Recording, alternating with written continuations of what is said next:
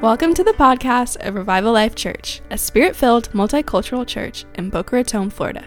If you would like more information about Revival Life Church or Pastor Carl Thomas, you can find us on the web at revivallife.church.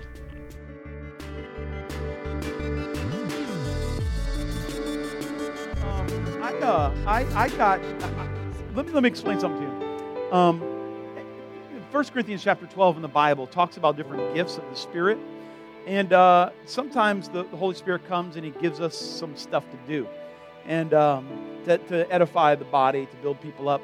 Uh, and so I, um, I got a, you know, I got a, I got a couple prophetic words, but I feel like I'm supposed to share one of them now for someone. Chavella, can you stand for me?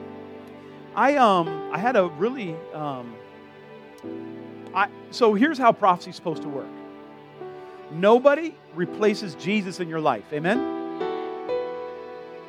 Nobody has the full story of what God is telling you. Jesus has a conversation with you, and then he kind of like gives a little piece of that conversation to someone else. And then you continue the conversation with Jesus. No one replaces God in your life. Uh, but God uses people for the conversation. Amen. And so I had this vision, Chavella, and uh, you're going to have to, uh, I don't know what it means, which means it's probably from God. Um, uh, I, I, I don't try to figure things out that God doesn't explain to me. Um, and uh, I don't try to make them sound bigger than they are. Uh, but the Lord showed, I had a picture. You were in a room and you were at a large desk, right? It was like a, um, it was kind of like a drafting table. Um, and or a project table, so to speak. And there were like blueprints, and there were plans, and there were lists, and there were there were charts, and there was all kind of stuff on this table. And uh, they came from various sources, and it looked a little bit like a mess. Um, but I had the feeling um, in my spirit, I felt like you're not a messy person, but the mess was messy because you hadn't figured it all out yet. You were trying to figure out how all these things go together. And I felt like the Lord, like some of the pages on this table were the Lord's blueprint. And you knew something in all of this was God, but you weren't sure what. Does that make sense? So you had all these different things laid out on the tables. Anybody felt that way? Like there's all kinds of stuff in your life, and you're not sure what's the you stuff, what's the God stuff. And and you and you um, at some point in your life, you get to a place of maturity where you actually want to know what's the God stuff and what's the you stuff. Because you spend a lot of times just assuming either it's all God stuff or you don't care about God stuff, right? You're somewhere at one of the places. But at some point, you gained an awareness that some of this stuff was God stuff. But you couldn't discern what was what. And so the mess didn't bother you, but the lack of clarity did. Right? Um, and so I don't want to say you got discouraged because that's not correct um, but you're somewhat dismayed, we'll say. And so, and so, in frustration, you do what we all do when we get to the end of our thoughts. We start to pray, right? What should have been at the beginning, you know, sometimes we, okay, oh, well, I've done everything else. Maybe I'll pray now, you know?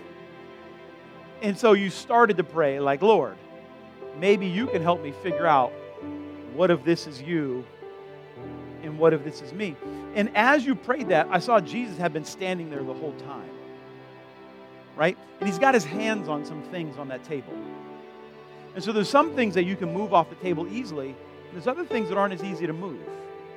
And you haven't been able to move, move those things off the table because those are the God things. Right? Um, and the word of encouragement, and this is going to sound really simple, the word of encouragement is God is at that table with you. And, and um, but He's at the table with all of us. But you are at a junction point for some reason. For some reason, you are at a, at a, at a, at a, at a, at a I don't want to say a crossroad, but you, you have an opportunity at this moment. And God wants to invite you into this, this journey that's very different than you thought the journey you were going on. It's far more exciting. Um, but there is an entire door beyond that one blueprint that will open up things that have been locked in your heart for years and will bring um, fulfillment to things that you had only hoped for. That's the word. That's all I got. Right? So I don't, I don't know what it all means. Um, I could make up some interpretation, but it wouldn't be as helpful as Jesus telling you. All right? I hope you received. I thank you for allowing me to share that with you. Amen and amen. You can sit down. Thank you so much. Um, I, I, believe that the Lord is going to speak to many of us today. If you got your Bible, go ahead and turn to um, John chapter 3.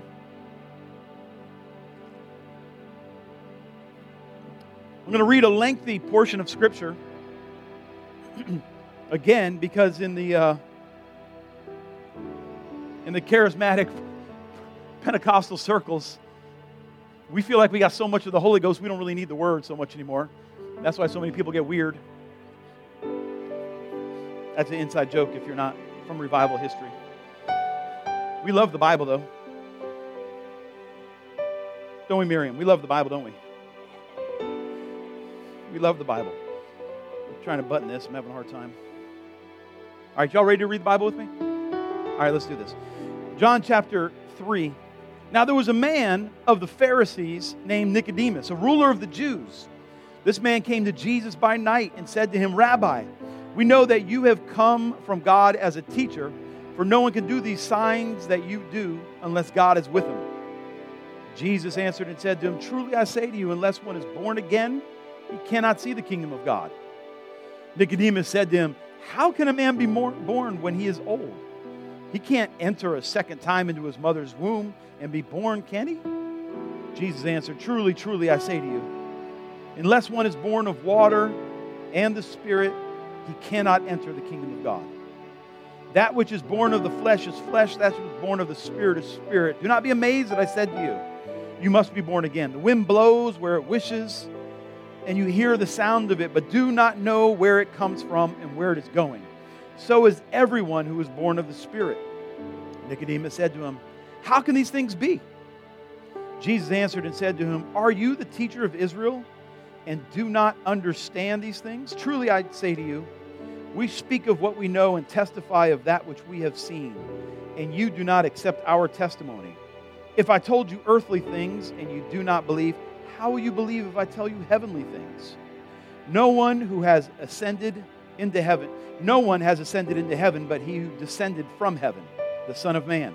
As Moses lifted up the serpent in the wilderness, even so must the Son of Man be lifted up, so that whoever believes in him will have eternal life. For God so loved the world that he gave his only begotten Son, that whoever believes in him shall not perish, but have everlasting life. For God did not send the Son into the world to judge the world, but that the world might be saved through him. And Father, we thank you. We thank you for your word, and we do trust that you will bless the reading of your word today in the mighty name of Jesus. And all God's people said, Amen, amen, and amen, amen. Thank you, Mikey. Hallelujah, hallelujah, hallelujah. This, this uh, gospel, according to John, is written by the one called John the Beloved. And the church historically has used this term for the writer John, John the Beloved. Uh, many believe that this is the same John the Beloved who wrote the book of Revelation. And I would like to be know, known as Carl the Beloved of Tracy, Carl the Beloved of Revival Life Church, Carl the Beloved of God, most of all, wouldn't you? Wouldn't you love for me to be called that? Wouldn't you love, wouldn't it, don't you all? No, but we all would like that. And um, we all want to be beloved by God. We are loved by God. But this beloved, John the beloved. As, as we preach through the scriptures in the, in the calendar, mostly in 2023, going to 2024, we'll be focusing on Matthew. But every now and then we'll be pouring in some of John, which we're here today. This long passage of John is a departure from that teaching from Matthew.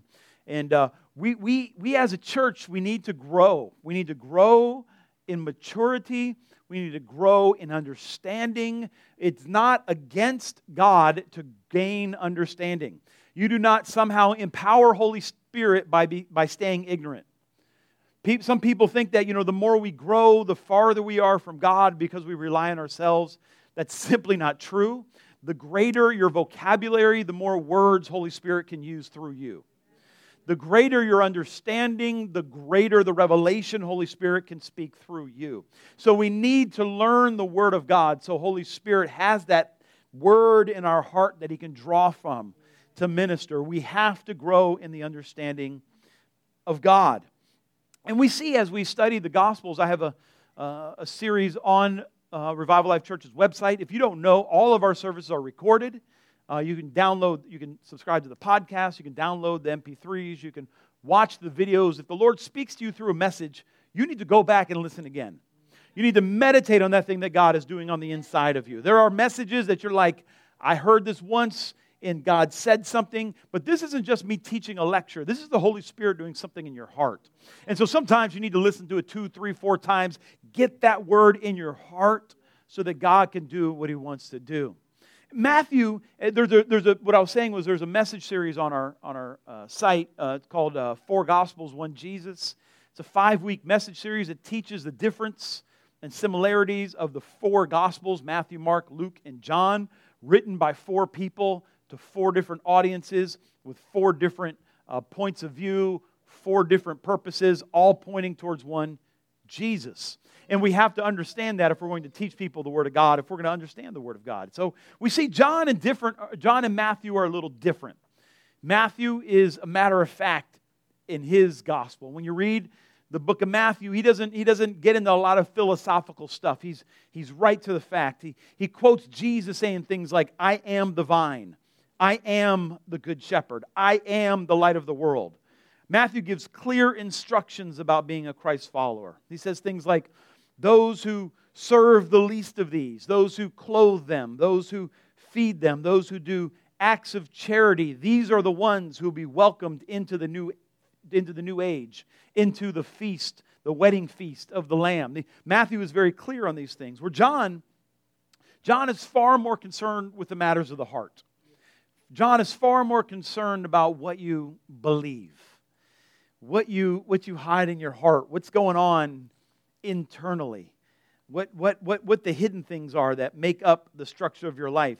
Matthew wants us to go and do likewise. John is very concerned about what you think, what you think, what you believe, and how your heart operates. And as we are observing Lent as a church, which is so weird for many of us, we're not used to following the church calendar. And Lent, of course, is this 40 day period, not including Sundays, between uh, the, Ash Wednesday and the Resurrection Sunday, where we kind of meditate on what's, what's going on in my heart.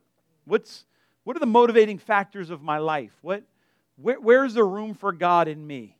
What, what areas of my life still really do need Jesus? How, how am I living?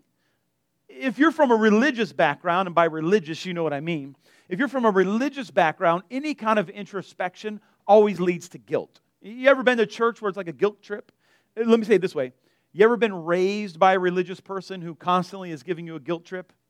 And that's all you know about God or church. It's constant guilt. You know, I grew up in, my mom is um, Italian, and I grew up in my mom's uh, Catholic Italian home. And um, my mom grew up in a very Catholic Italian neighborhood in Pittsburgh, and it was all about condemnation. It was all about you're going to do it wrong and bad things are going to happen and, and all of this negativity, all of this overwhelming uh, shame and, and this burden and, and things are going to come up wrong. And there was no hope in any of that message. It all depended on you and everything was going to be bad, right? Like, it, there was, like there was no there was no grid for God actually came to die so I could have a better life. It all depended on me getting everything right. And um, my mom, to her credit, had gone to Catholic schools her, her whole life, uh, up, up through most of high school until she was kicked out of high school. Uh, I, I, walk in my mom's footsteps in some ways there. And, um, and, uh, and, and she, she, she was tired of being beaten by nuns and decided that she wasn't raising her kids that way. So we called ourselves Episcopalians. We didn't know what that meant, either did she, but we weren't Catholic, right? But if you grow up religious, you think of all these church things are just new ways to feel bad right? You go to church so somebody can tell you how bad you are. You celebrate the things so you can see the bloody Jesus on a cross, and so you can feel guilty about it. It's all very guilt based. And, and, let me just say this um, we use guilt based religion when we don't trust that Holy Spirit will complete the work that He said He would do. Right, and so we don't we don't we don't operate in a lot of guilt based stuff here uh, because we believe Holy Spirit will do what He said He would do. We actually have faith in the Holy Ghost to convict people, to transform lives, and to bring us into something better. At the same point, if you feel guilty for feeling stupid, I'm not lifting that off. Sometimes we need to sit in our guilt a little bit. Anybody know what I'm talking about? Sometimes your kid does something dumb and you want to bail them out immediately. You need to, you know, they need to, they need to feel the pain of the stupidity, right? Stupidity should be painful.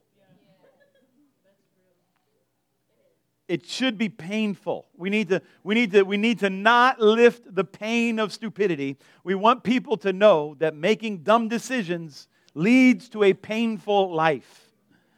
And so people are like, oh, you're trying to beat up on me. No, no, no. I see the pain. The pain I'm giving you now is nothing compared to the pain you will endure if you continue down this very stupid road. You think it's fun, but it is going to lead to pain. That's what sin does. Sin leads to pain, right? Sin makes you ugly and sin makes you stupid, right?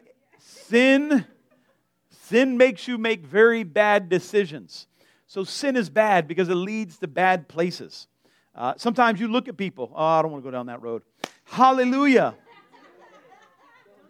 Don't do it, honey? Okay.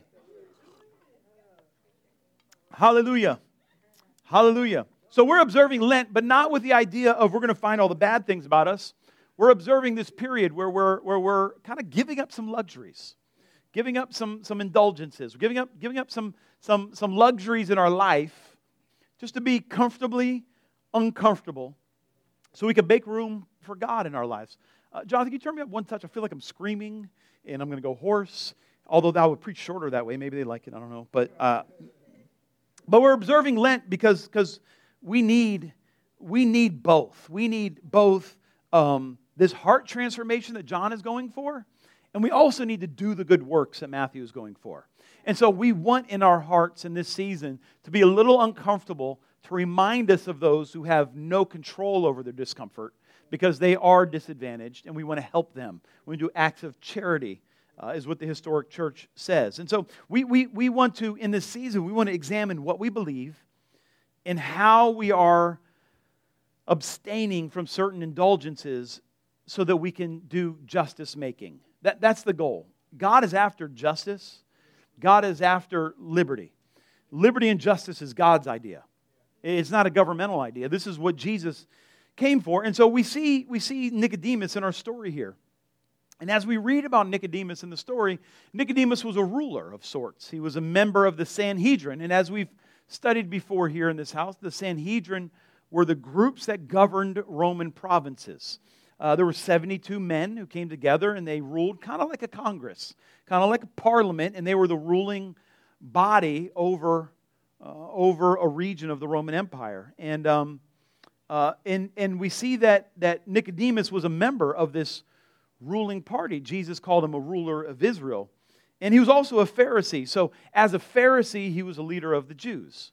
And so, here's a man in a leadership position. He, he, he thought that he was a ruler of God's kingdom. And, and Josephus said that there was about, about 3,000 Pharisees in the time of Jesus' life. Josephus was a historian around that time. So, so, so here's Nicodemus. I, I just trying to paint a picture for you here.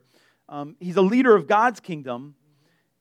And sometimes when we're a leader in God's church, we start to think that we get the, the, the, line a little fuzzy between who the God is and who the man is. You ever been in a church where someone's got such a strong prophetic gift, they start thinking they're God? Anybody know what I'm talking about? And they start running people's lives based off their gift. You ever, you ever been there? I was talking to Duke about that this, this week, how we have seen that at times. People have such a strong leadership gift, they think that they should start leading your family. They start speaking into areas that they aren't. Has anybody, anybody experienced that in church? Uh, leaders who just think that they forget that it's not really about them anymore. It's really about God and it's about people coming to know God. People gaining the ability to hear and obey the voice of God. This is, this is the job of leaders in church, that they would train people in the ways of God. They could hear and obey God, that they could walk in God's promises. And and walk away from God's curses and, and, and flourish in their ability to know God. And many people today have church hurt because of leaders like Nicodemus who think that they are somehow higher than they are. Really, we're all just people. We're all just people just trying to do right by God. We're trying to function try to do right by our family, trying to pay our bills, trying to, trying to, trying to get a job that's a little better than the job we have, trying to get a little bit more money than we have right now, just a little bit more margin in our lives, trying to be a little bit more righteous, trying to be a little bit better friend, just be a little bit better parent, be a little bit better spouse, like be a better son or daughter, be a better servant of God. This is, this is what we're trying to do. And sometimes people get a little religion on them and they realize that now I'm working for the King of Kings. And so somehow they think that raises their proximity. I've noticed, I don't know a lot of celebrities, but I've known a handful of the who's who of the charismatic zoo. And what I have found is that the, the big name people, the big name people are, are generally normal people. It's their assistants who are insufferable. it's rarely the, the, the big prophet who thinks he's somebody, it's the big prophet's assistant. Those are the people who normally think they're somebody, and they don't, they, they're like, no, no, you, you, you can't touch him. You can't come near him. I'm like, he asked for some water. I'm bringing water. I don't know who you think you are. I'm just, it ain't all that serious. It's just a man. It, yeah, don't, don't get too excited here, right? But, but since they're close to somebody with power, they therefore think that they're powerful. And this is the trap of power that we can all fall in. We just, we're so desiring to be somebody, we start acting like we're somebody we're not to overcome some sort of inner insecurity to need to be significant. And, and, and here Jesus is talking to somebody who is in a full place of power, yet is meeting someone like he has never met before. He's met lots of people in Israel as he's ruled on the Sanhedrin. He's met a lot of people in the, in the, in the synagogues as he's been a, a Pharisee, but he's never met anybody like Jesus because, like we said last week, Jesus had full self awareness. Jesus was fully aware of what motivated him. He was fully aware of what was happening in his heart. He was fully aware of how he presented to other people. He was fully aware of his surroundings. He wasn't operating in any kind of delusion. He wasn't uh, operating in any kind of self consciousness, fear, or insecurity. Jesus was fully aware and fully present. And this unnerved the people around him. We, we, we think of this, we meet people like this, and especially if we're immature, we'll think that they're arrogant. We will see somebody who is fully self confident. You might see a worship leader like today stand on stage and begin to sing boldly, and they'll be like, oh, that. Look how, look, look how prideful that person is. And not recognizing, they're like, no, no, I've actually met Jesus. I'm fully aware that he's God and I'm not. And I can sing boldly to him knowing I'm not touching his glory at all. I hear the warning all the time don't touch God's glory. Let, let me help you out. You can't. You don't rob glory from God. You can't. It is not possible. All you can do is lie about who you are, but you will never touch God's glory and you will never steal it from Him. It is not possible. If you've met the real God, you will never fall for a person. Amen. And so here we have here we have Nicodemus, and and, and Nicodemus, um, you know, as this as this Pharisee, as this member of the Sanhedrin. You know, we see him showing up. Nicodemus turns into Nick at night, right? So he shows up in the middle of the night, in the middle of the night to talk to Jesus, right? Like what, what, what, he's going in the shadows. Not in the daytime, not when people might see him. He, he's, he's, he's giving that late night call, right? He's, I'm, I'm not going to call it out, but you know, he's, he's, giving that, he's giving that late night call. Um, why is he doing this? Why is he calling in the middle of the night? Why, why, why won't he come in the day? You know, people come in secret for two reasons. Uh, one is to protect you, the other is to protect themselves. Some people want to have secret conversations to protect you. And these are the kind of people you want in your life. These are the people who come to you and they say things like, listen, listen, I, I, listen, I'm going to say this and you can ignore it. I'm not going to tell nobody else I said this, but I done seen you do this.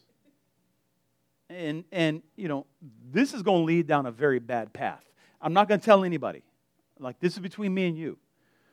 But as your friend, this, this is ugly, and you need to do something about this. I, I, am still going to be your friend. I'm, I'm still going to walk with you, but you, you, you need to do something about this. I have friends like this who encourage me in the Lord Uh, this morning, out of prophetic text, like if you don't have prophetic people in your life, just start praying them into your life, right? Just start praying them into your life. I have a prophet friend of mine texted me this morning, just the greatest word of edification. I'm like, thank you, Jesus, for this man in my life. He can't, he's not going to tell anybody else this, but he's going to tell me the things he sees. And I'm thankful. These are the kind of people, these are the relationships that can be painful, but you need in your life. People who will be honest with you, but won't gossip about you, right? These are people who come to you secretly for your benefit. Then there's people who come to you secretly for their benefit. And here's how they say they say, they say things like this they say, hey, um, don't tell anybody I said this, but.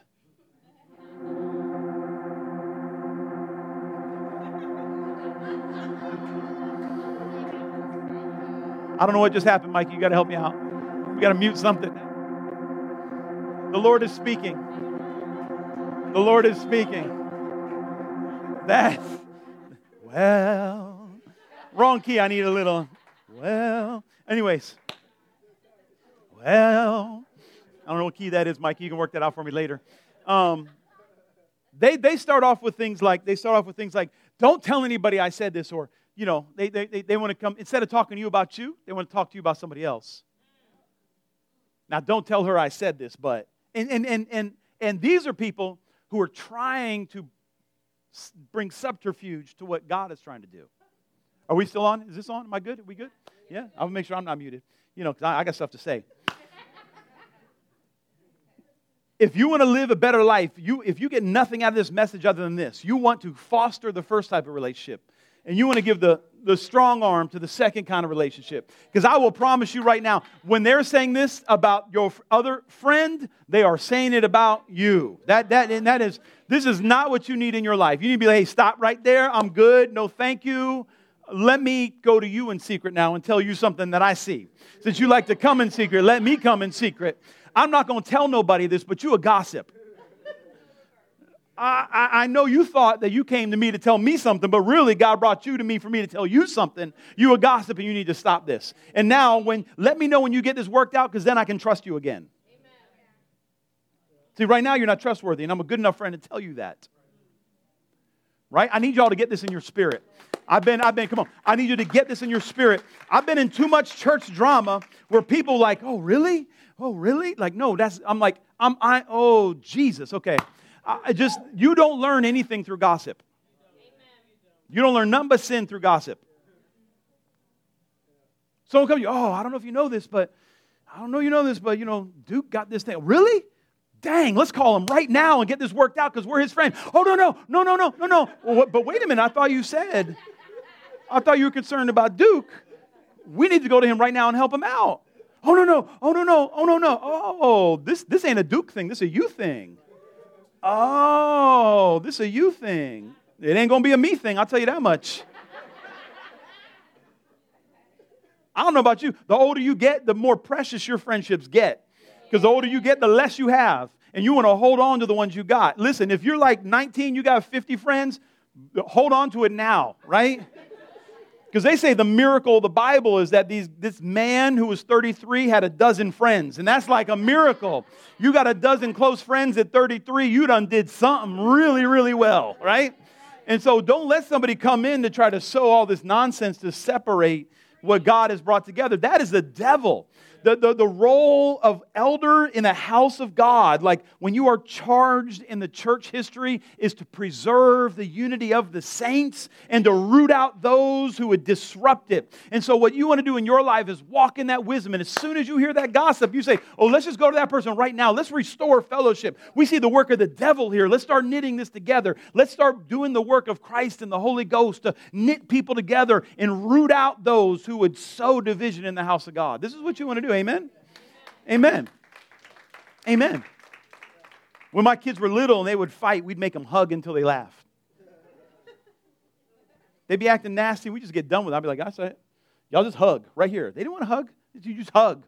Uh, and don't move. Don't move till I say you can move. They just have to hug. And they'd be mad and they hate it. And within like 10 minutes, they start tickling each other and they start giggling. I'm like, all right, see, this, this, this, this, this is who we are. We are Team Thomas. This is, this is what we did in my house. We are Team Thomas, And we never speak to somebody outside of Team Thomas negatively about somebody inside Team Thomas. It never happens. We don't do that. We, like, if you can't count on anybody else on this planet, you can count on Team Thomas. This right here is a safe place for you, right? And this is what the house of God is supposed to be. The house of God is supposed to be a safe place, a safe place where you get to sometimes be ugly. Sometimes you do that gossip thing comes out, but a real Christian says to you, "Hey, hey, I know you're really concerned about that person, but I'm concerned about you." I don't enter into your sin. I say, "Ooh, I, that's I'm not mad at you that came out because that's the Holy Ghost who wanted to see that working on the inside of you. Come to the light of a real Christian and get that worked out of you. Amen. That, that, that, that's, that, that's, that's what, one class we all clap. This, that's the rule in revival life. That's the role of a real Christian. But, but, but Nicodemus comes to Jesus in the middle of the night. And what's funny is Jesus uses the phrase born again with Nicodemus. We all know this passage of scripture, everybody's heard of it. But, but, but this is the only time that Jesus uses this phrase, born again, in the Bible. It's, it's, he uses it with Nicodemus. He doesn't go around telling everyone you must be born again. And, and neither should you. Why? why? Why? Well, you think people don't need to be saved? I didn't say saved. I said born again. Jesus used the phrase born again once. We all need to be saved and I am being saved. The, the Orthodox church that we are being saved until the moment that we need to be saved, which is at the judgment seat after we die. That's when you are truly saved. At this moment, judgment is not upon me. But once to die, and then the, that's when you need to be saved. Right? And so we are being saved. I am walking out my salvation with fear and trembling. So we all need to be saved. But he only tells Nicodemus here to be born again. Are you guys following along? Good. So, so this, this, this wouldn't be good news if you were like witnessing to a Hindu. Hindus believe in reincarnation. And they believe that I might be born again as a, as a bug. I might be born again as a horse. I might be born again as a, a better person, someone higher in the caste system, lower in the caste system. So if you tell them, you need to be born again, they're like, well, I, I, I will be.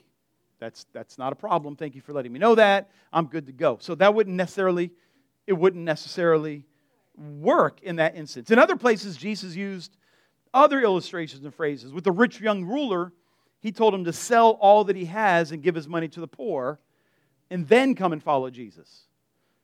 Uh, with the woman at the well, he told her she needs living water.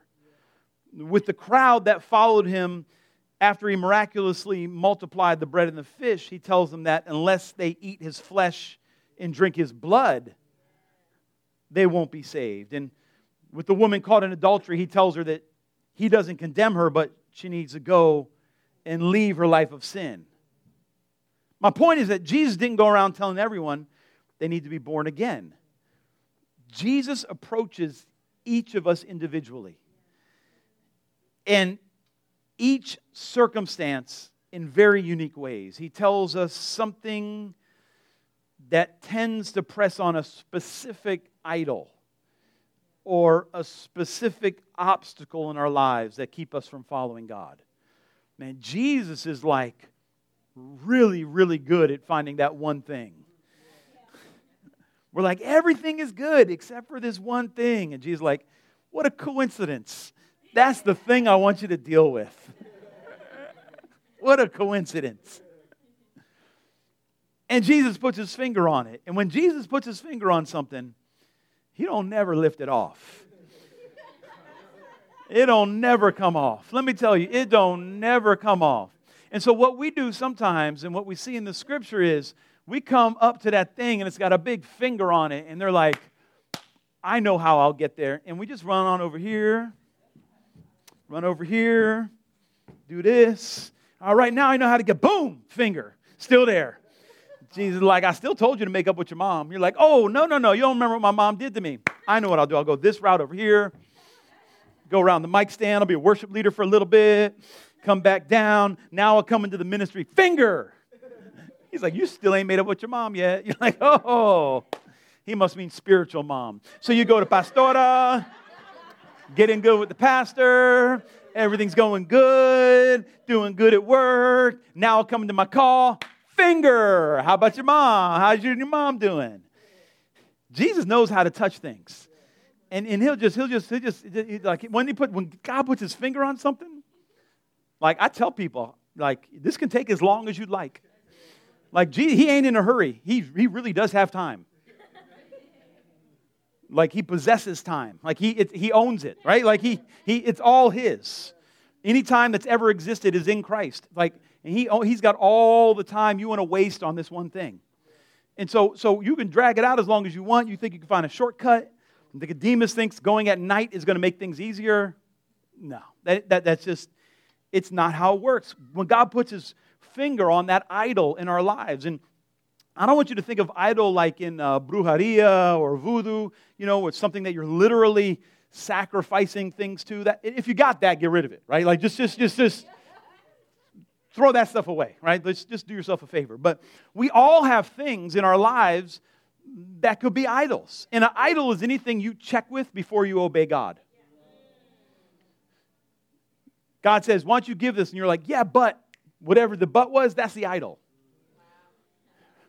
We all got idols in our lives that you got to be watching for. And they generally live right in the midst of your insecurities. You protect your idols with your insecurities. This isn't even the message I was planning on preaching. But just, just, just hear this right here. So, like, we got, we got, we got some like barren areas of our hearts, and we just plant an idol in the midst of it to protect it. And we think it's an area of strength, but it's not. It's, it's, it's to keep us away from where God wants to heal. And so we got to chart into that wilderness of fear and anxiety and insecurity to deal with the place where an idol sits where Jesus wants to reign. That's a good word right there. I don't know. You just might, yeah.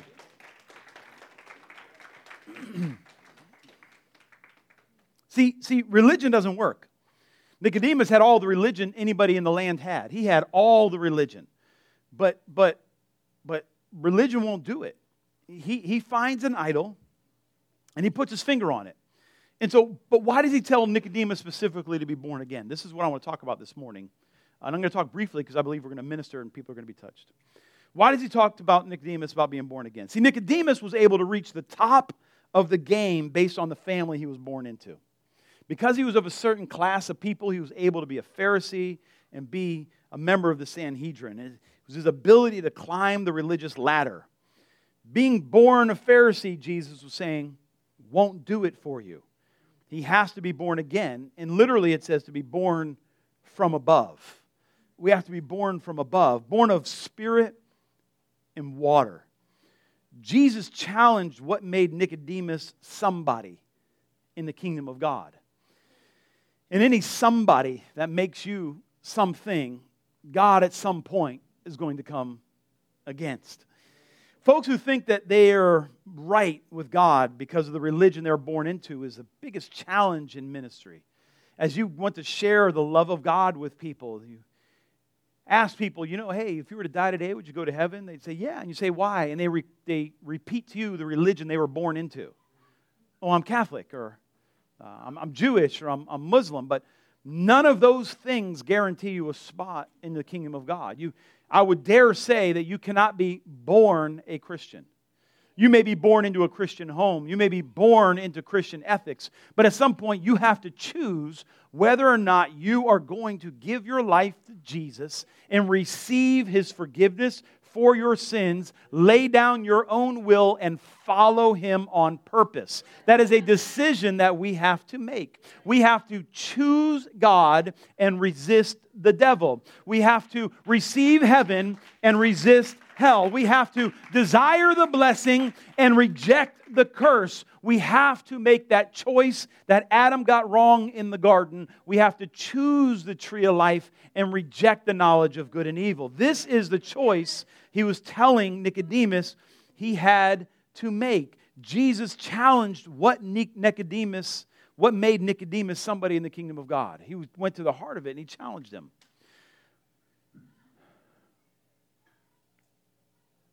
if you might have been born a certain religion Catholic, Muslim, Jewish, Buddhist, whatever, went through all the rituals, went all, all the rites. I want you to hear the words that Jesus spoke. Put it up if you would, please. You must be born again. If you, if you think that you're right with God because of what you have done in your religion, you must be born again. If you think you are somebody because your family has money, you must be born again. People say, I was born right the first time. Uh huh. Let me know how that goes in the afterlife. We must be born again. Nobody is born a Christian. We must be born again. In fact, we read in verse 3. Let's look at verse 3. Jesus said and answered him, Truly, truly, I say to you, unless one is born again, he cannot see the kingdom of God. You can't even see the kingdom until you're born again. You, you, you, you, can't, you don't even know what God is doing. The most frustrating people to witness to are people who think they know God and just sound like morons. Have you ever been there? You're talking to somebody about the Jesus whom you have met, and they start spouting off philosophies and theories. I'm like, tell me how that's working out for you. This is why we need miracles in the church. This is why we need the supernatural. This is why we need the gifts of the Spirit. This is why we need healing. This is, this is why we pray at the end of the service. We invite people to the front and they receive miracles. I, I was going to have Chelsea come up today. We'll have them next week. Um, we're seeing miracles pop out in the jails now, like crazy. Mary Jane back there excited. She's seen a bunch of them.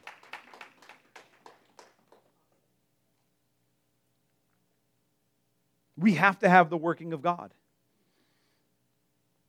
There are these late night conversations with Jesus when people are confused and people we think have no relationship with God. People are laying in bed crying out for direction in the midnight hour. Let me tell you, if that's you, if you find yourself, you are very close to the kingdom. You are very close to the kingdom. If you are, if you are, if you are, if you resonated with that prophetic word of all these plans out there and you can't discern which are God and which are man, that's you are very close to the kingdom. God has stoked a hunger on the inside of you that He desires to fill so desperately. He really wants to minister to you in your lost and broken places. He really wants to help people. He wants to use your hands to lay hands on broken people that their hearts would be healed. He wants to use your words to open the kingdom of God to other people. He wants to show a love to you that you have not known through your family or through your peer group. He wants to bring a community to you that you have not experienced in online gaming or, or on Instagram or through uh, artificial community. He wants life on life skin on skin, word to word, heart to heart relationships where you can trust people that are based on one ultimate truth that Jesus Christ is God. This is what you were designed for. And we were designed to share this with people. This, this is why we are here. Remember, as Jesus is, is, is, is ministering to people like Nicodemus, uh, people like John heard these stories for a reason. We don't know if John was right there next to him. We don't know if John overheard it. We don't know if, if Nicodemus was bold enough to come into the crowd. We don't, know, we don't know if Jesus relayed it later, but we believe that John overheard this. And Jesus did everything on purpose. He was about three years he walked the earth, and he was preparing his disciples to run the entire global church. Now, I have no idea how you prepare people to run a church after three years from lost to now you got you got to figure you got to figure he died and 50 days later they were born with the Spirit. So they weren't even saved three months before they were in charge of the church. Now, they were discipled by Jesus for, for, for three years, but they didn't get saved till there was a resurrection. Then they got baptized in the Holy Ghost, and within two months they were head of the church. That's, that's not wise, but that's how God chose to do it. You got to believe the Holy Ghost was doing something significant at that time. But Jesus is telling these stories, he's preparing his disciples to run the church after he leaves. And his whole life, Jesus, as you read his words, Jesus is preparing for his death. His whole life, he's preparing how he's going to leave behind something better than what he came into. I hope that you have a similar mindset. I hope your entire life is not built on what you can accomplish right now, but what legacy you're leaving behind, what people you're able to bless, what legacy you're leaving through your children, what finances you're laying up for generations that come after you. I hope that you are able to look into the future and say, I want to leave the earth a little better than how I found it. You see, the enemy wants you to focus just on you. Just get by, get that car that other people have, get that hairstyle that's new now, get that purse purse, get that job, get that house. And, and we got to live for something that endures a little bit longer than that. We got to live for something a little bit. I mean, like nobody wants to wear shoes they bought 10 years ago. the thing that you are striving for right now in five years will be out of style. We have to have a longer vision than that. We, we have to be living for somebody and something that we do not yet see. It is my prayer that my life leaves something that my grandchildren are thankful for. I, I, I, I want people that are not even born yet one day to say, I'm blessed because that man chose Jesus. I'm, I'm, i want my, I want my, amen. I want my children's children's children to say, This is the story of my family. And many of us have this kind of story already. Many people in this room, your family left a foreign land to come to the United States, hoping that their kids would not have to struggle just to eat would not have to struggle just to have a job. This is the story of God. This is the story of God's people. Like we're going to have to move to come into a promised land where we can do better. But I'm here to let you know this promise doesn't stop at just more money or more food or better clothes, but it comes in coming into the kingdom of God, fully coming into the blessing of God, fully realizing the dreams that maybe your grandparents or your parents had when they left their homeland, but they didn't even know it was even bigger than that, that you were going to come into a place where not only are you going to be doing better educationally, or you're going to be doing better financially, or you're going to be doing better governmentally, but you're going to be doing better spiritually. You're actually going to know, hear, and obey the voice of God. You're going to be baptized in the Spirit of God, and you're going to speak forth mysteries that only heaven can interpret. And you're going to do things on this earth, in this country, in this little town here in South Florida that affects generations after you. That you are being knit into something so much bigger, connected to people all over the world, worshiping the same God, creating an anointing that sets the captives free by your worship. Like, this is the full vision that you were created for. This is why people came. This is why. They may not know it. They may have thought they were coming for money, but God had a better plan. And so Nicodemus sees himself at night, but Jesus is using this as a bigger plan, and Jesus is preparing his disciples to lead when he's not around. He says here in verse 8, he says, The wind blows where it wishes, and you hear the sound of it, but do not know where it comes from and where it is going. So is everyone who is born of the Spirit. this is one of my favorite verses in the Bible. Now, today we know more scientifically about what causes wind, what causes wind patterns than they knew when these scriptures were written. They maybe they had an idea. You know, they, they, they, they fished, they understood tides, they understood how the waters work, and they understood different, um, different patterns, lunar patterns. They understood all that. And maybe they understood certain storms were with certain winds. We understand now more where wind comes from and all that. I, I don't, um, but, you know, collectively we do. the collective we under, under, understand it. Somebody does. Uh, but, but so often, well, we use this scripture to talk about the Holy Spirit, how Holy Spirit, we don't know where he's coming from or where he's going because we don't fully know what the Spirit is doing. I find it easy to understand the Father, what the Father's doing, you know. He is a father. He's we kind of think sometimes he's up there with like a maestro pulling strings on the earth, you know, kind of running everything. We understand Jesus because we have lots of stories about his interaction with people, but the but the Spirit, the Spirit, that gets a little scary.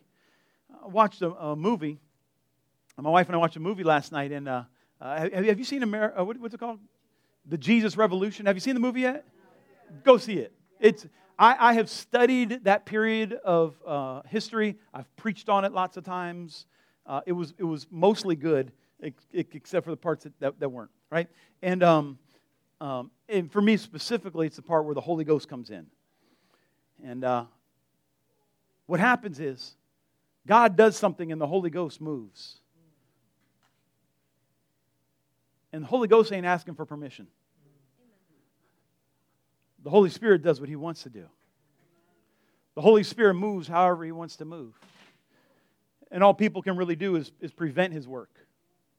All, the Holy, all, all people can really do is create an atmosphere where they don't let Him be God. And so we, we as people of the Spirit, have to be open to the move of the Spirit. And so we read the scripture and we say, man, the Holy Spirit, we don't know where he's coming from, we don't know where he's going. But that's not what the Bible actually says. Would you put that verse back up for me, if you would, please? Bella.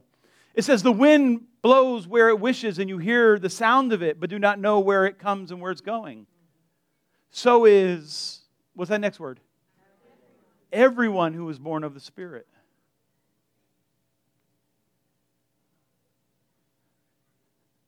Are you ready for a life where you don't know where you're coming from or where you're going? Are you ready? Are you ready to be the one where God says, I think I'm ready for someone to go here or go there? And you wake up one day and you lose your job and you're like, I don't understand why I just lost my job. And then you lose your house. You're like, I don't understand why I just lost my house. And you're like, I feel like I'm supposed to move to wherever. Because God needed to get you to wherever. Are you ready to be the one where you wake up in the middle of the night and the Lord tells you, hey, you know that sister in church? Oh, the broke one? Yeah, the broke one. I need you to tell her. I need you to give her $500 and let her know that's a seed because she's going to be a business owner one day. And you're like, I'm not sure I'm ready to give up $500.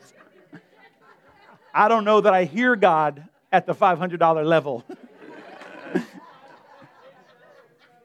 I may hear God at the $20 level. I might, I might hear God at the Arizona iced tea level.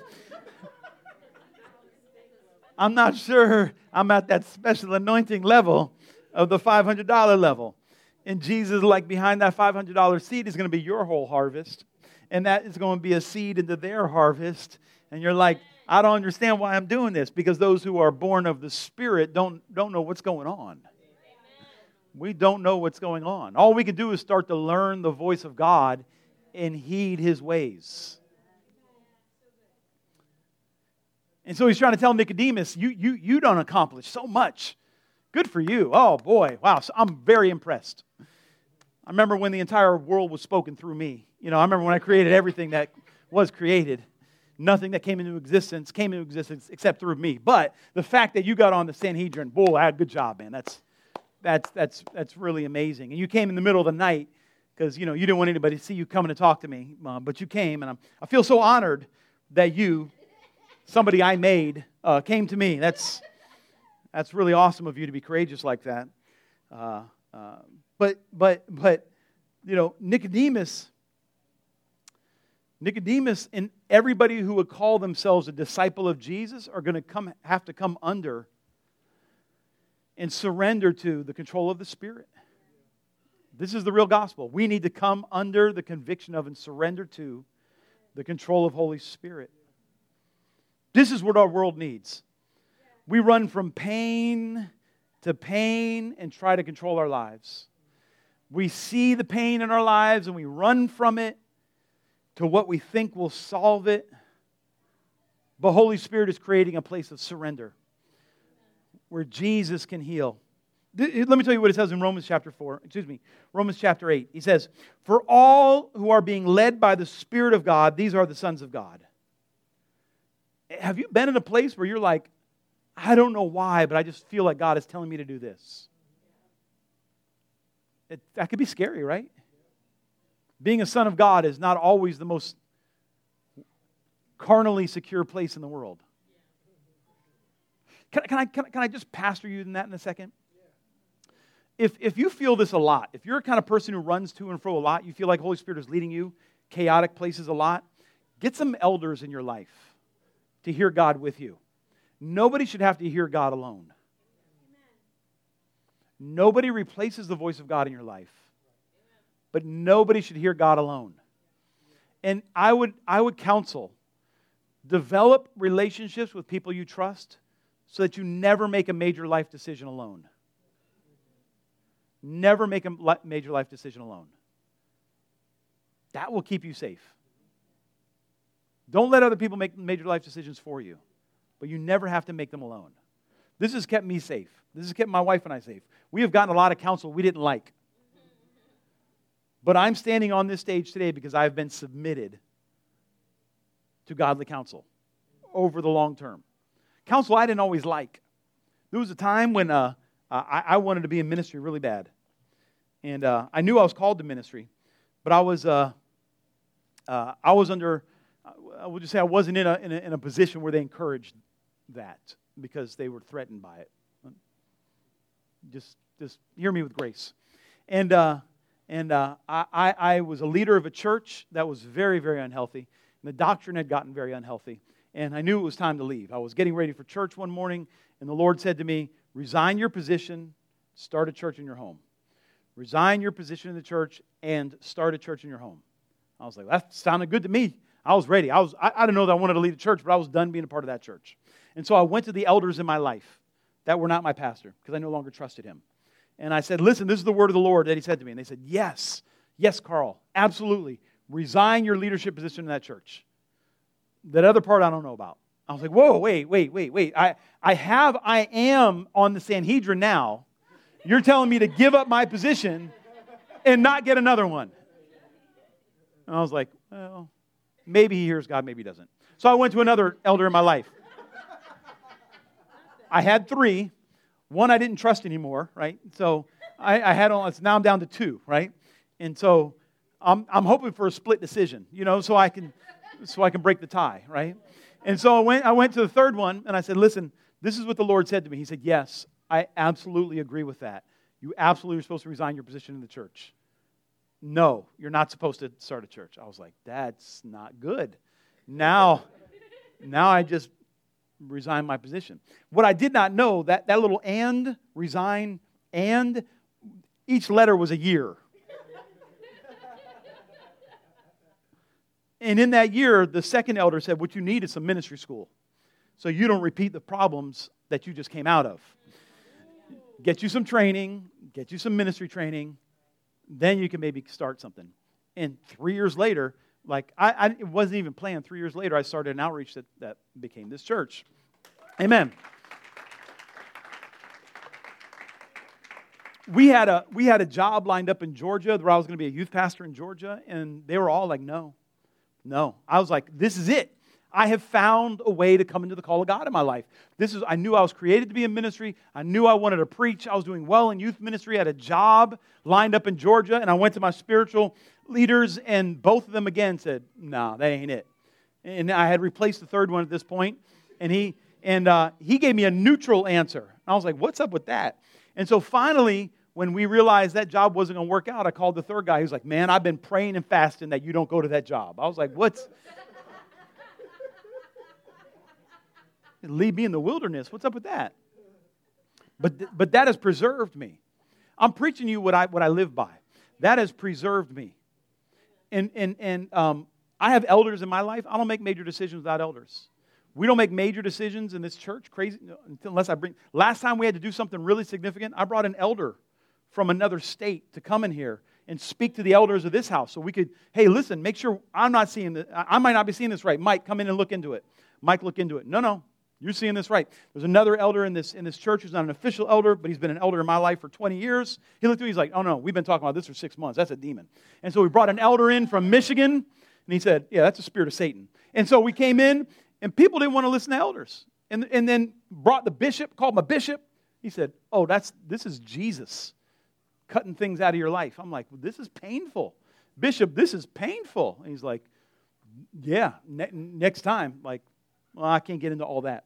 But, but he let me know, like, you don't want to set yourself up for this again. You need to walk in truth the whole time. You need to deal with issues as they come up.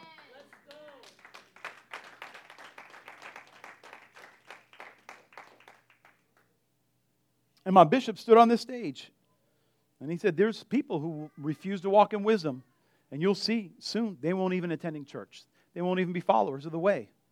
And I prayed. We don't curse people here. You leave, we bless you. If you're like, Pastor, I don't know if I like this church, lots of good churches in Boca, right? None as good as this. But you know, there's lots of lots of There's lots of good churches in South Florida. Just there's lots of great churches in South Florida. So we don't curse people on the way out. It's not what we do, but we'll call sin sin. Um, but I, I, was ready to be flowing with the Spirit of God as, as a son of God. But I had leaders in my life who kept me from being tossed to and fro. So if you got friends who are constantly telling them, get some elders in your life. Get, does this make sense? That was an entire bunny trail. I'm not sure who that's for, but listen to it. You're not above having an elder in your life. 14. For all who are being led by the Spirit of God, these are sons of God. For you have not received a spirit of slavery leading again to fear, but you have received a spirit of adoption as sons by which we cry out, Abba, Father. The Spirit Himself testifies with our spirit that we are children of God. See, when the Holy Ghost really moves in your life, He doesn't come to condemn you or beat you up, He comes to draw you closer to the Father. He comes and knits you into the family of God. And this is what Jesus is trying to do to Nicodemus. He wasn't mad that Nicodemus was a Pharisee, wasn't mad that Nicodemus was in the Sanhedrin. He was trying to get him to overcome his idols so he can come into an intimate relationship with the Father through the shed blood of Jesus by the wooing of the Spirit. This is what Jesus was trying to set up. God loves you with an everlasting love, but you can only receive it by the Spirit. You are called to be a child of God, but it's only by the Spirit that this can happen. Remember, only those born of the Spirit can see the kingdom of God. Only those born of the Spirit. Political side note I'm tired of politicians telling us who to hate because they don't act like we want them to act. Unsaved people act like unsaved people, including politicians. We cannot expect sinners to act like saints. They don't have the Holy Ghost. That's why we need to love them. Worship team, come up if you would. I got to cut this off. I'll talk all day.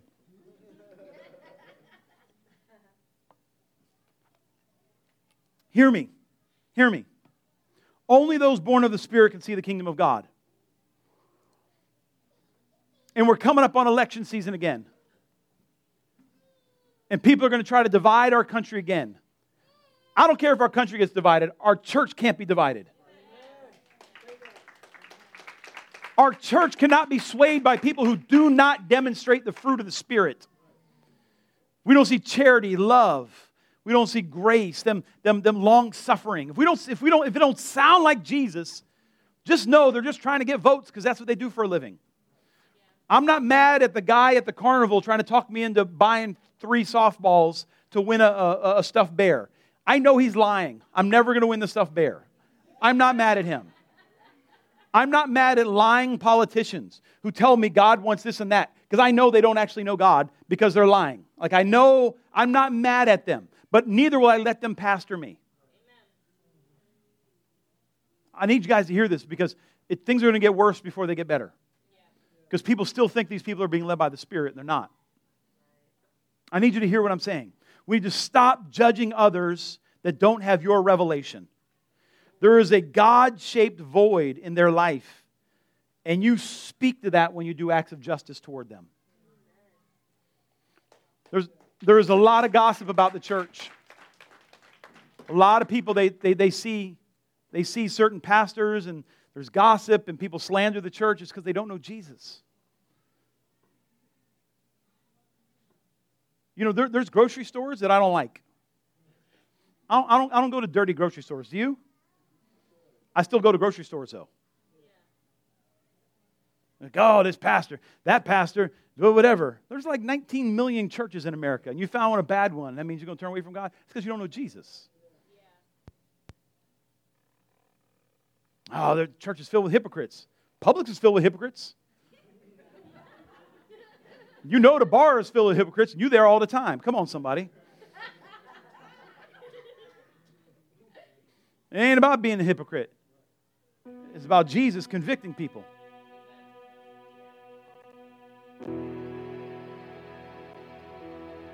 Verse 16 God so loved the world that he gave his only Son, that whoever believes in him shall not perish but have everlasting life.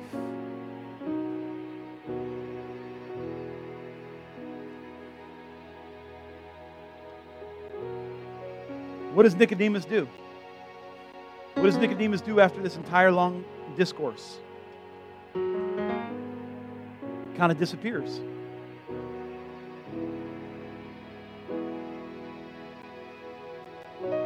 But he doesn't disappear from the Bible.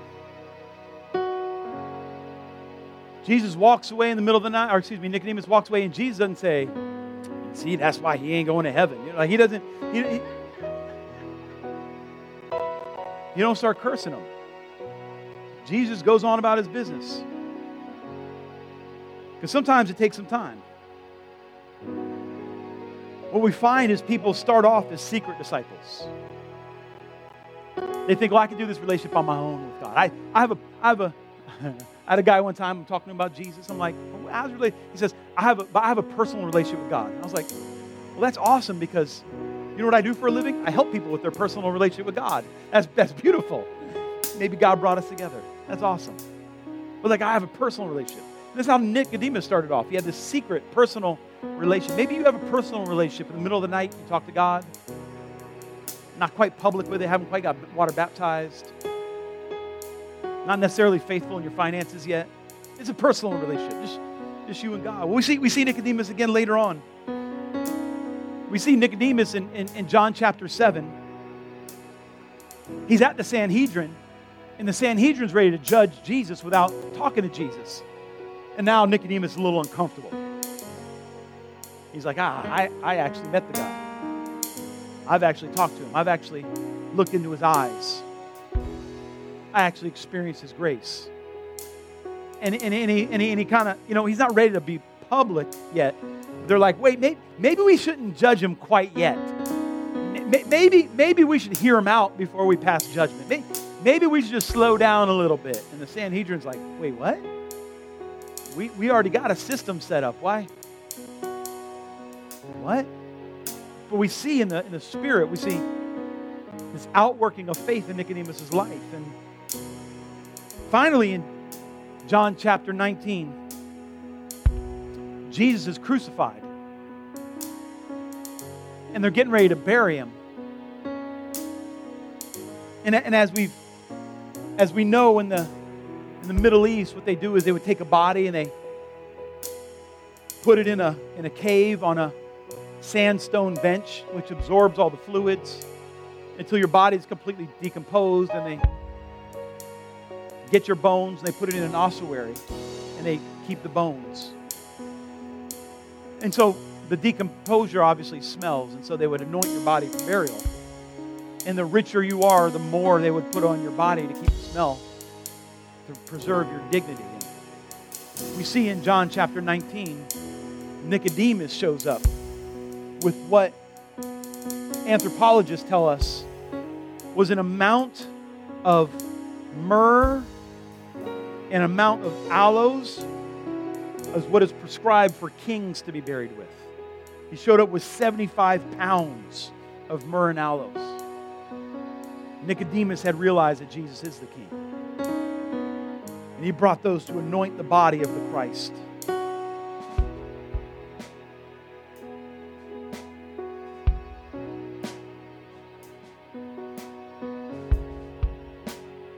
We see him pass from the old life to the new. And I would say today, there's probably some people in the room today that God is challenging you to pass from the old to the new. You might still be at the place where you're thinking you're going to question Jesus and get Jesus on your team.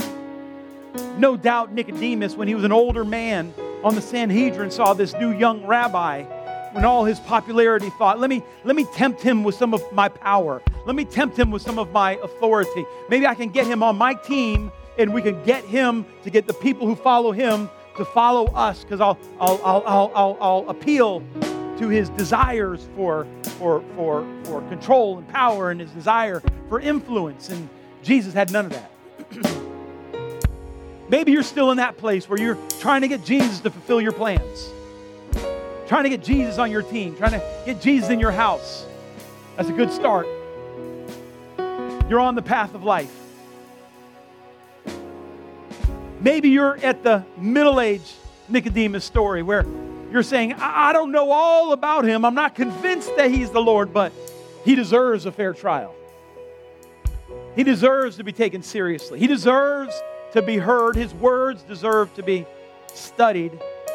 He has something to bring to the table. Or what I pray now or in the near future, you would come to the place that we find Nicodemus at the end recognizing that the sacrifice Jesus is the Messiah. He is the King of Kings and He is the Lord of Lords. And hear me, He is able to bring you into the promise of God for your life. He is able to take you from addiction to freedom. He's able to bring you from depression to joy. He's able to bring you from anxiety to, watch this, peace that passes understanding.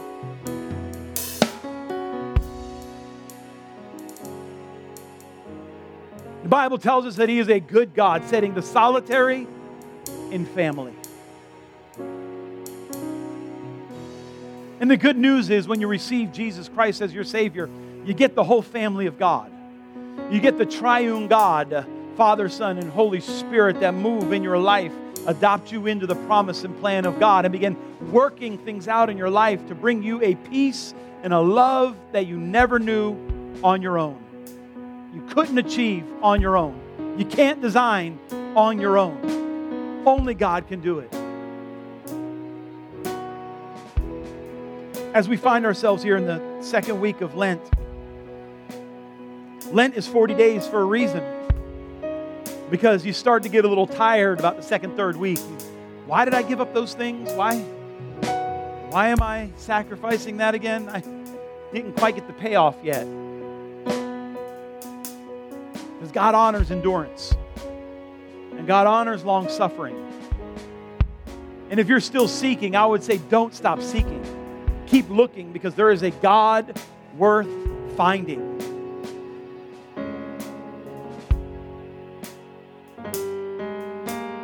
Stand with me if you would. I'm going to close. Tonight at 7 o'clock, 7 o'clock, we're going to have intercession. Say it after me 7 o'clock. 7 o'clock, we're having intercession.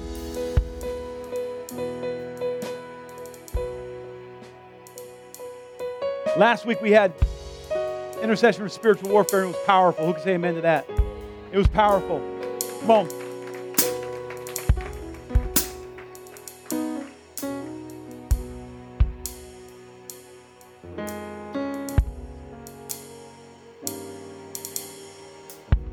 So they're, they're, they're, they're getting ready to sing Waymaker, but I, but I feel, I feel, I feel, I feel like we just need to give somebody an opportunity to give Jesus some praise.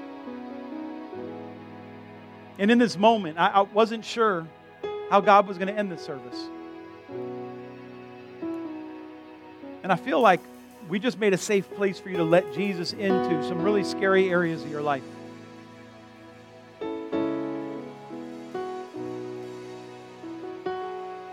Last week I said when we hide, if we're not present with our pain, we're hiding from our healing.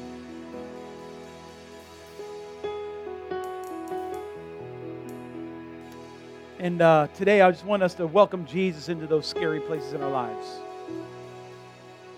So those idols don't have the power that they had. And we can see the life of God flourish. We're to sing this one time.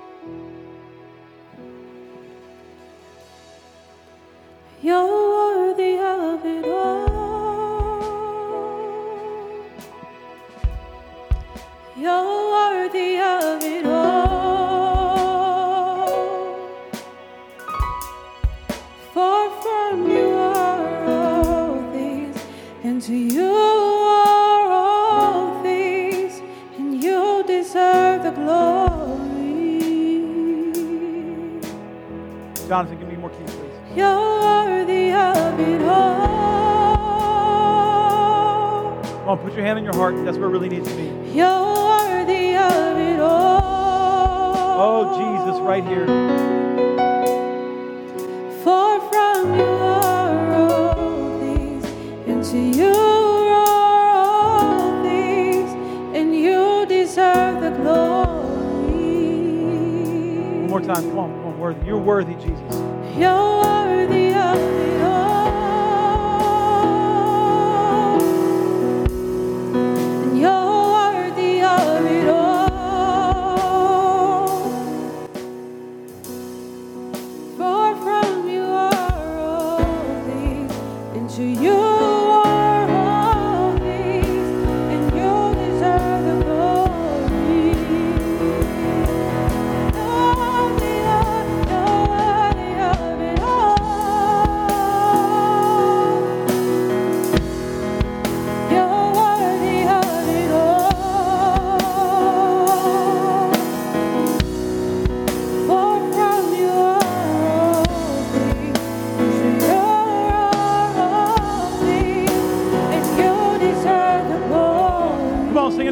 Sing it again. Sing it. Come on. Don't stop. Don't stop. Don't stop. Don't stop. You're worthy of it all. come on forward and just, just kneel at the altar. If there's an idol in your life and you're like, I'm ready to get rid of it, I want to welcome you forward. Now is the time. from you are I'm ready to fully surrender that thing. I'm going to surrender my loneliness. I'm going to surrender my idolatry. I'm going to surrender my addiction. I'm going to surrender my lust. For from you are all things. Come on, come on, come on, come on, come on. Don't wait. Come, come, come, come. Receive Jesus and His forgiveness and His washing. For from you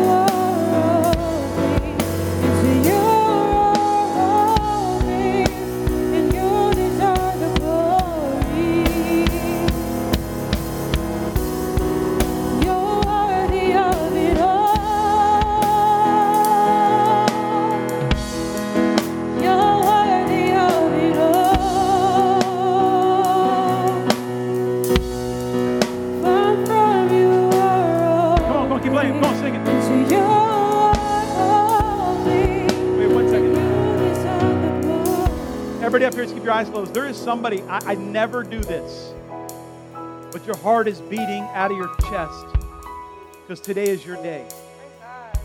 Today is your day. You don't know what's going on. That's the Holy Ghost of God wants to set you free from captivity. And you know you need to be down here and receive what God is giving right now to get free. So we're going to sing this again. We're not singing a million times. I'm not going to manipulate you. But I want to let you know I see in the spirit realm what the devil is doing. And I would like to see him stop doing it in your life.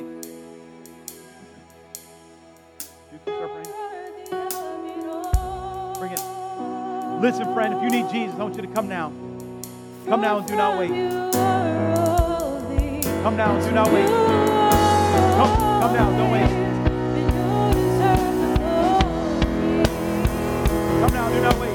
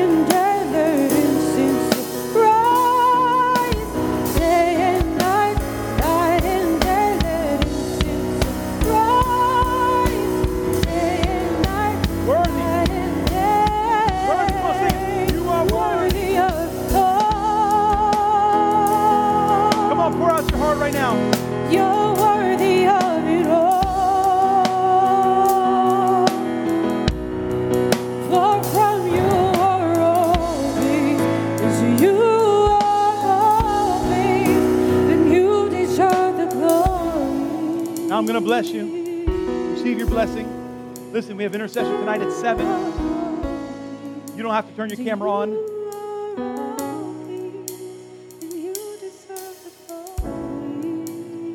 The Lord bless you and keep you. The Lord make his face shine on you and be gracious to you. The Lord lift his countenance on you. Let's say it together. And give you peace. Come on, give a clap, clap offering to the Lord. Listen. Hallelujah.